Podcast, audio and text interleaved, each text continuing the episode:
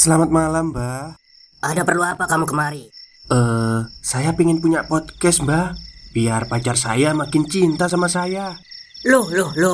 Mau bikin podcast kok tanya dukun. Sekarang kamu download aplikasi anchor.fm. Di situ kamu bisa buat podcast gratis. Dan podcast kamu bisa didistribusikan ke platform manapun. Dan di aplikasi atau website anchor.fm juga terdapat fitur-fitur yang memudahkan kamu untuk membuat podcast. Oh gitu ya, Mbak. Kalau gitu, saya boleh minta password wifi-nya, Mbak. Buat apa? Buat download anchor.fm, Mbak.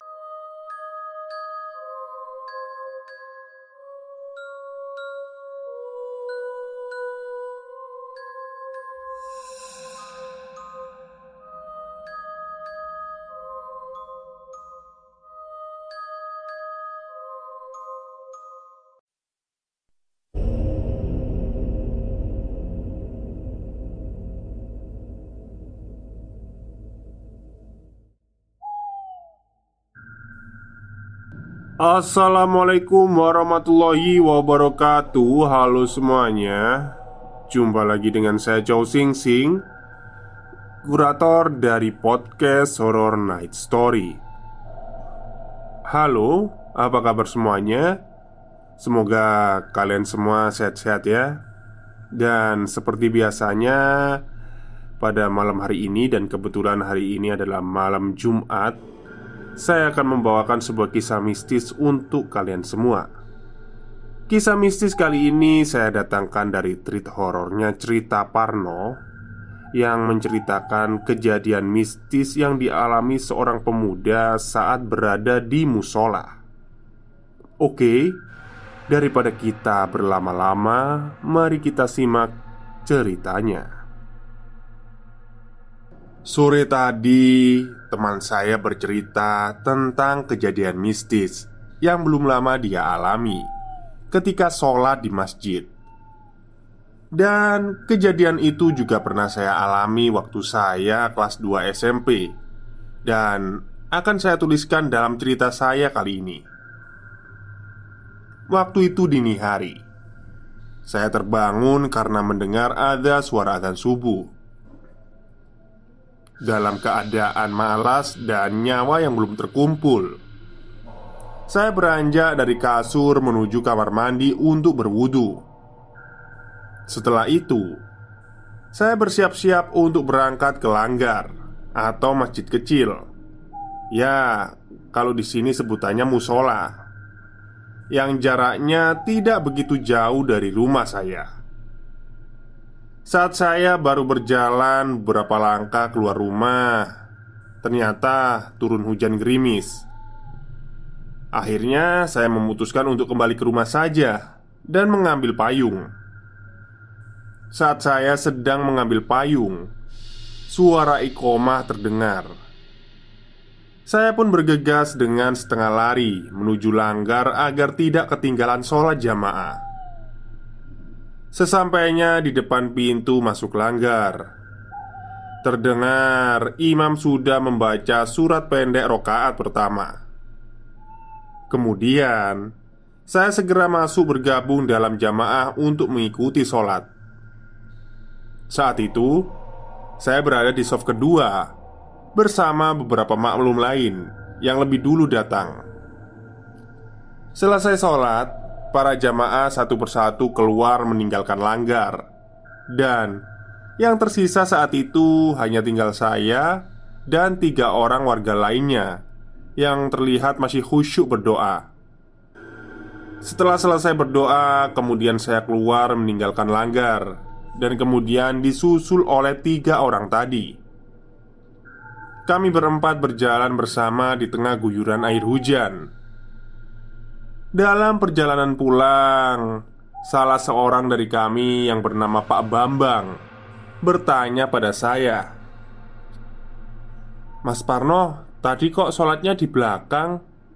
Kata beliau, "Enggak Pak, tadi saya ketinggalan," jawab saya. Beliau pun kembali bertanya, "Maksudku, kok nggak gabung di jamaah depan?" Kata beliau. "Waduh, masa suruh nyempil Pak? orang depan udah penuh, jawab saya. Dengan raut wajah yang heran, mereka bertiga melihat ke arah saya.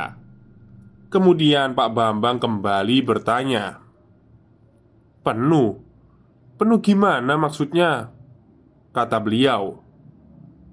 "Lah, iya, udah penuh, Pak. Saya kebagian di soft kedua," jawab saya.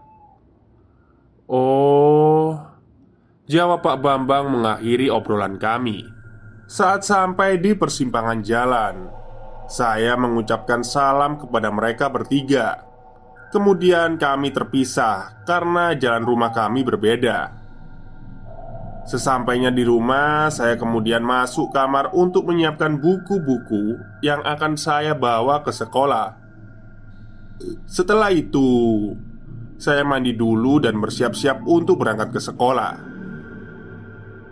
Sepulang sekolah, saya santai-santai rebahan dulu lah di depan TV.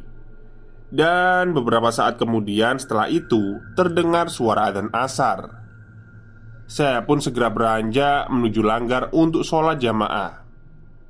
Nah, setelah selesai sholat, saya bersama teman-teman saya duduk di serambi atau teras depan langgar. Tiba-tiba Pak Bambang menghampiri saya sambil berkata, "Mas Parno, ayo ikut bapak sebentar," kata beliau. Kemudian saya berdiri dan berjalan mengikuti Pak Bambang. Lalu Pak Bambang mengajak saya duduk di depan pintu. Kemudian beliau bertanya, "Mas Parno, tadi pas subuh kamu lihat jemaahnya ada berapa orang?" kata beliau. "Waduh, ada banyak, Pak," jawab saya. Mendengar jawaban saya, Pak Bambang hanya tersenyum. Kemudian bertanya lagi, "Yakin, Mas? Gak ngelindur?" tanya beliau sambil senyum-senyum bercanda. "Ya yakin lah, Pak. Wong saya yang ngerti sendiri," jawab saya. "Oh ya wis, sini, tak kasih tahu," kata Pak Bambang sambil memberi kode agar saya merapat. Dengan raut wajah serius, beliau berkata, "Mas, pas subuh tadi yang berangkat ke langgar itu cuma kita berempat dan gak ada orang lain. Yang menuhin soft itu tadi itu jamaah jin," kata Pak Bambang sambil menepuk pundak saya. Mendengar penjelasan Pak Bambang, seketika tubuh saya merinding. Saat itu saya hanya diam, tidak bisa berkata apa-apa. Memang kejadian-kejadian mistis sudah sering saya alami sejak saya kecil. Namun, rasa takut masih sering saya hinggapi. Melihat saya kaget dan ketakutan, Pak Bambang kemudian menimpali dengan cerita pengalaman yang serupa yang beberapa kali beliau alami saat sholat di langgar. Beliau berkata bahwa jin muslim atau lebih umum disebut sebagai jin penunggu masjid itu memang nyata benar adanya. Beliau pernah beberapa kali bertemu.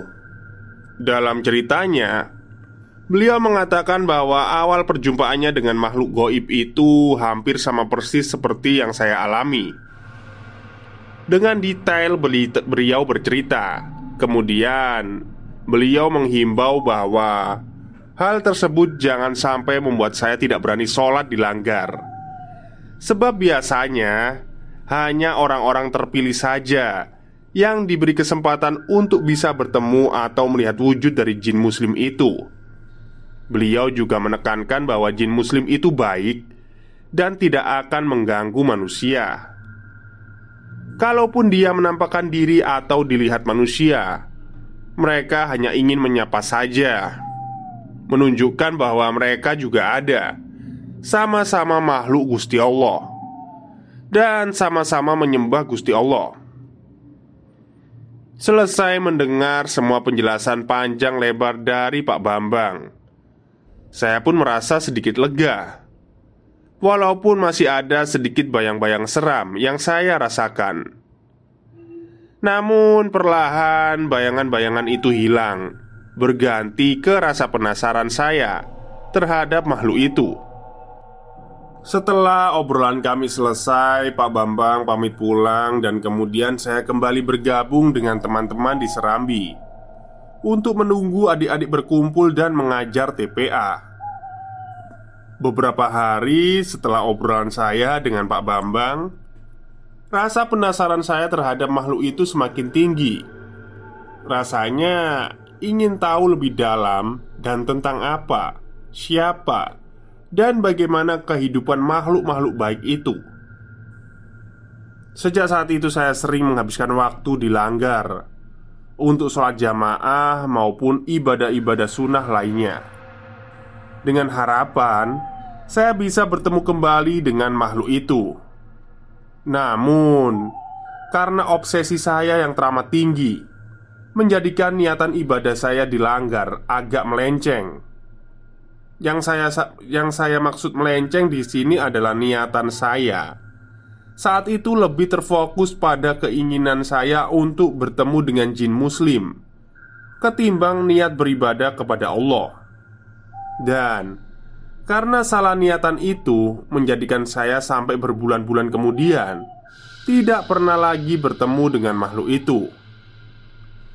Semakin lama rasa penasaran saya perlahan mulai hilang, dan kegiatan ibadah saya dilanggar kembali seperti semula, hanya untuk ibadah jamaah dan mengajar adik-adik TPA saja, dan tidak memikirkan tentang jin muslim itu lagi. Walaupun saya tetap meyakini bahwa mereka itu ada.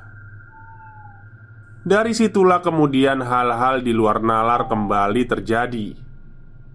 Sore hari menjelang azan maghrib, saya pergi ke langgar untuk sholat maghrib berjamaah.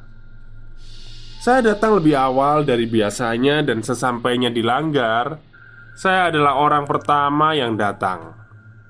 Lalu saya wudhu, kemudian masuk langgar melaksanakan sholat sunnah sambil menunggu jamaah lain datang. Saat saya sedang sholat, saya mendengar ada suara langkah kaki yang kemudian menyalakan air keran tempat wudhu. Setelah sholat sunnah, saya belum juga melihat adanya orang lain yang datang selain saya.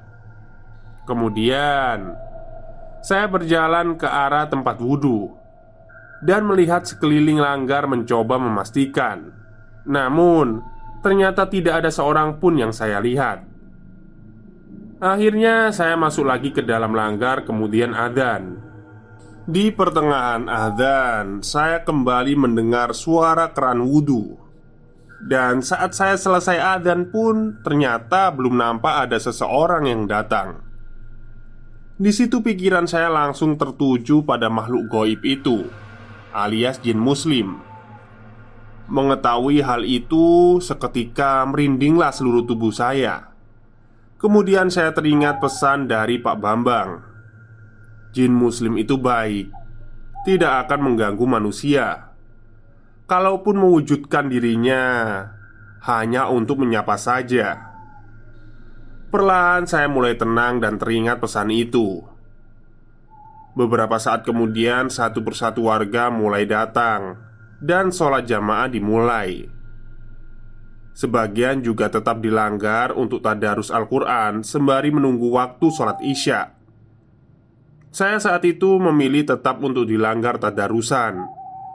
Selesai tadarus, saya dan teman-teman duduk di serambi sambil menunggu adzan. Selang beberapa saat adzan pun berkumandang.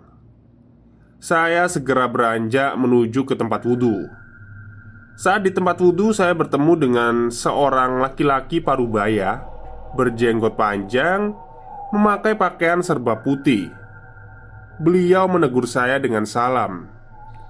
"Assalamualaikum," kata beliau. "Waalaikumsalam," jawab saya. Setelah itu beliau berjalan masuk ke dalam langgar. Kemudian saat saya berwudu, tak lama setelah itu teman saya bernama Anang datang dan saya pun bertanya, "Stop, stop, kita break sebentar. Jadi gimana? Kalian pengen punya podcast seperti saya? Jangan pakai dukun, pakai Anchor. Download sekarang juga, gratis. Bapaknya tadi siapa, Nang? Tanya saya. Bapak yang mana? Jawab Anang. Itu loh, yang pakai gamis panjang, terus jenggoten, bajunya putih. Tanya saya. Mbuh, aku gak lihat. Mungkin temannya Pak Tono, jawab Anang. Pak Tono sendiri adalah salah seorang warga desa kami. Beliau biasanya bersama rombongan jamaahnya sering berkeliling kampung untuk mengajak orang sholat, atau lebih tepatnya syiar. Kebetulan langgar desa kami ini juga sering kedatangan rombongan jamaah beliau. Setelah selesai obrolan dengan Anang, saya kemudian masuk ke dalam langgar. Sesampainya di dalam, saya mencoba mengamati satu persatu jamaah yang datang. Namun saya tidak melihat adanya bapak-bapak tadi yang saya temui di tempat wudhu. Dek. Jantung saya seakan mau copot mengetahui hal itu. Seketika saya teringat kejadian yang saya alami beberapa bulan yang lalu. Lalu teringat dengan perkataan Pak Bambang bahwa hanya orang-orang terpilih saja yang bisa melihat mereka. Dari situlah saya mulai merasa tenang, seakan saya mendapat jawaban dari rasa penasaran saya yang beberapa bulan lalu yang saya cari. Sejak saat itu keyakinan saya terhadap kehidupan gaib semakin kuat. Kejadian demi kejadian semakin sering saya alami ketika berada di langgar. Hingga lama-lama saya mulai terbiasa dengan hal-hal itu. Tidak masalah juga bagi saya, wong mau tidak mau kita semua memang harus hidup berdampingan toh. Hidup berdampingan dengan alam, berdampingan dengan sesama makhluk, baik yang di dunia nyata maupun yang tak kasat mata. Seperti yang sudah tertulis dalam kitab suci Al-Quran. Dan aku tidak menciptakan jin dan manusia, melainkan supaya mereka beribadah kepadaku. Surat Ad-Dhariyat ayat 56. Semoga sepenggal kisah pengalaman saya ini ada manfaatnya bagi Anda yang membaca. Matur nuwun. Oke, itulah cerita singkat dari Mas Cerita Parno yang menceritakan tentang jin muslim ya. Kalau di luar Jawa Timur itu musola, langgar itu ya juga musola ya sebutannya ya. Takutnya kalian gak ngerti gitu, langgar itu apa. Langgar itu ya musola itu. Oke, mungkin itu saja cerita untuk malam hari ini. Semoga kalian suka. Selamat malam dan selamat beristirahat.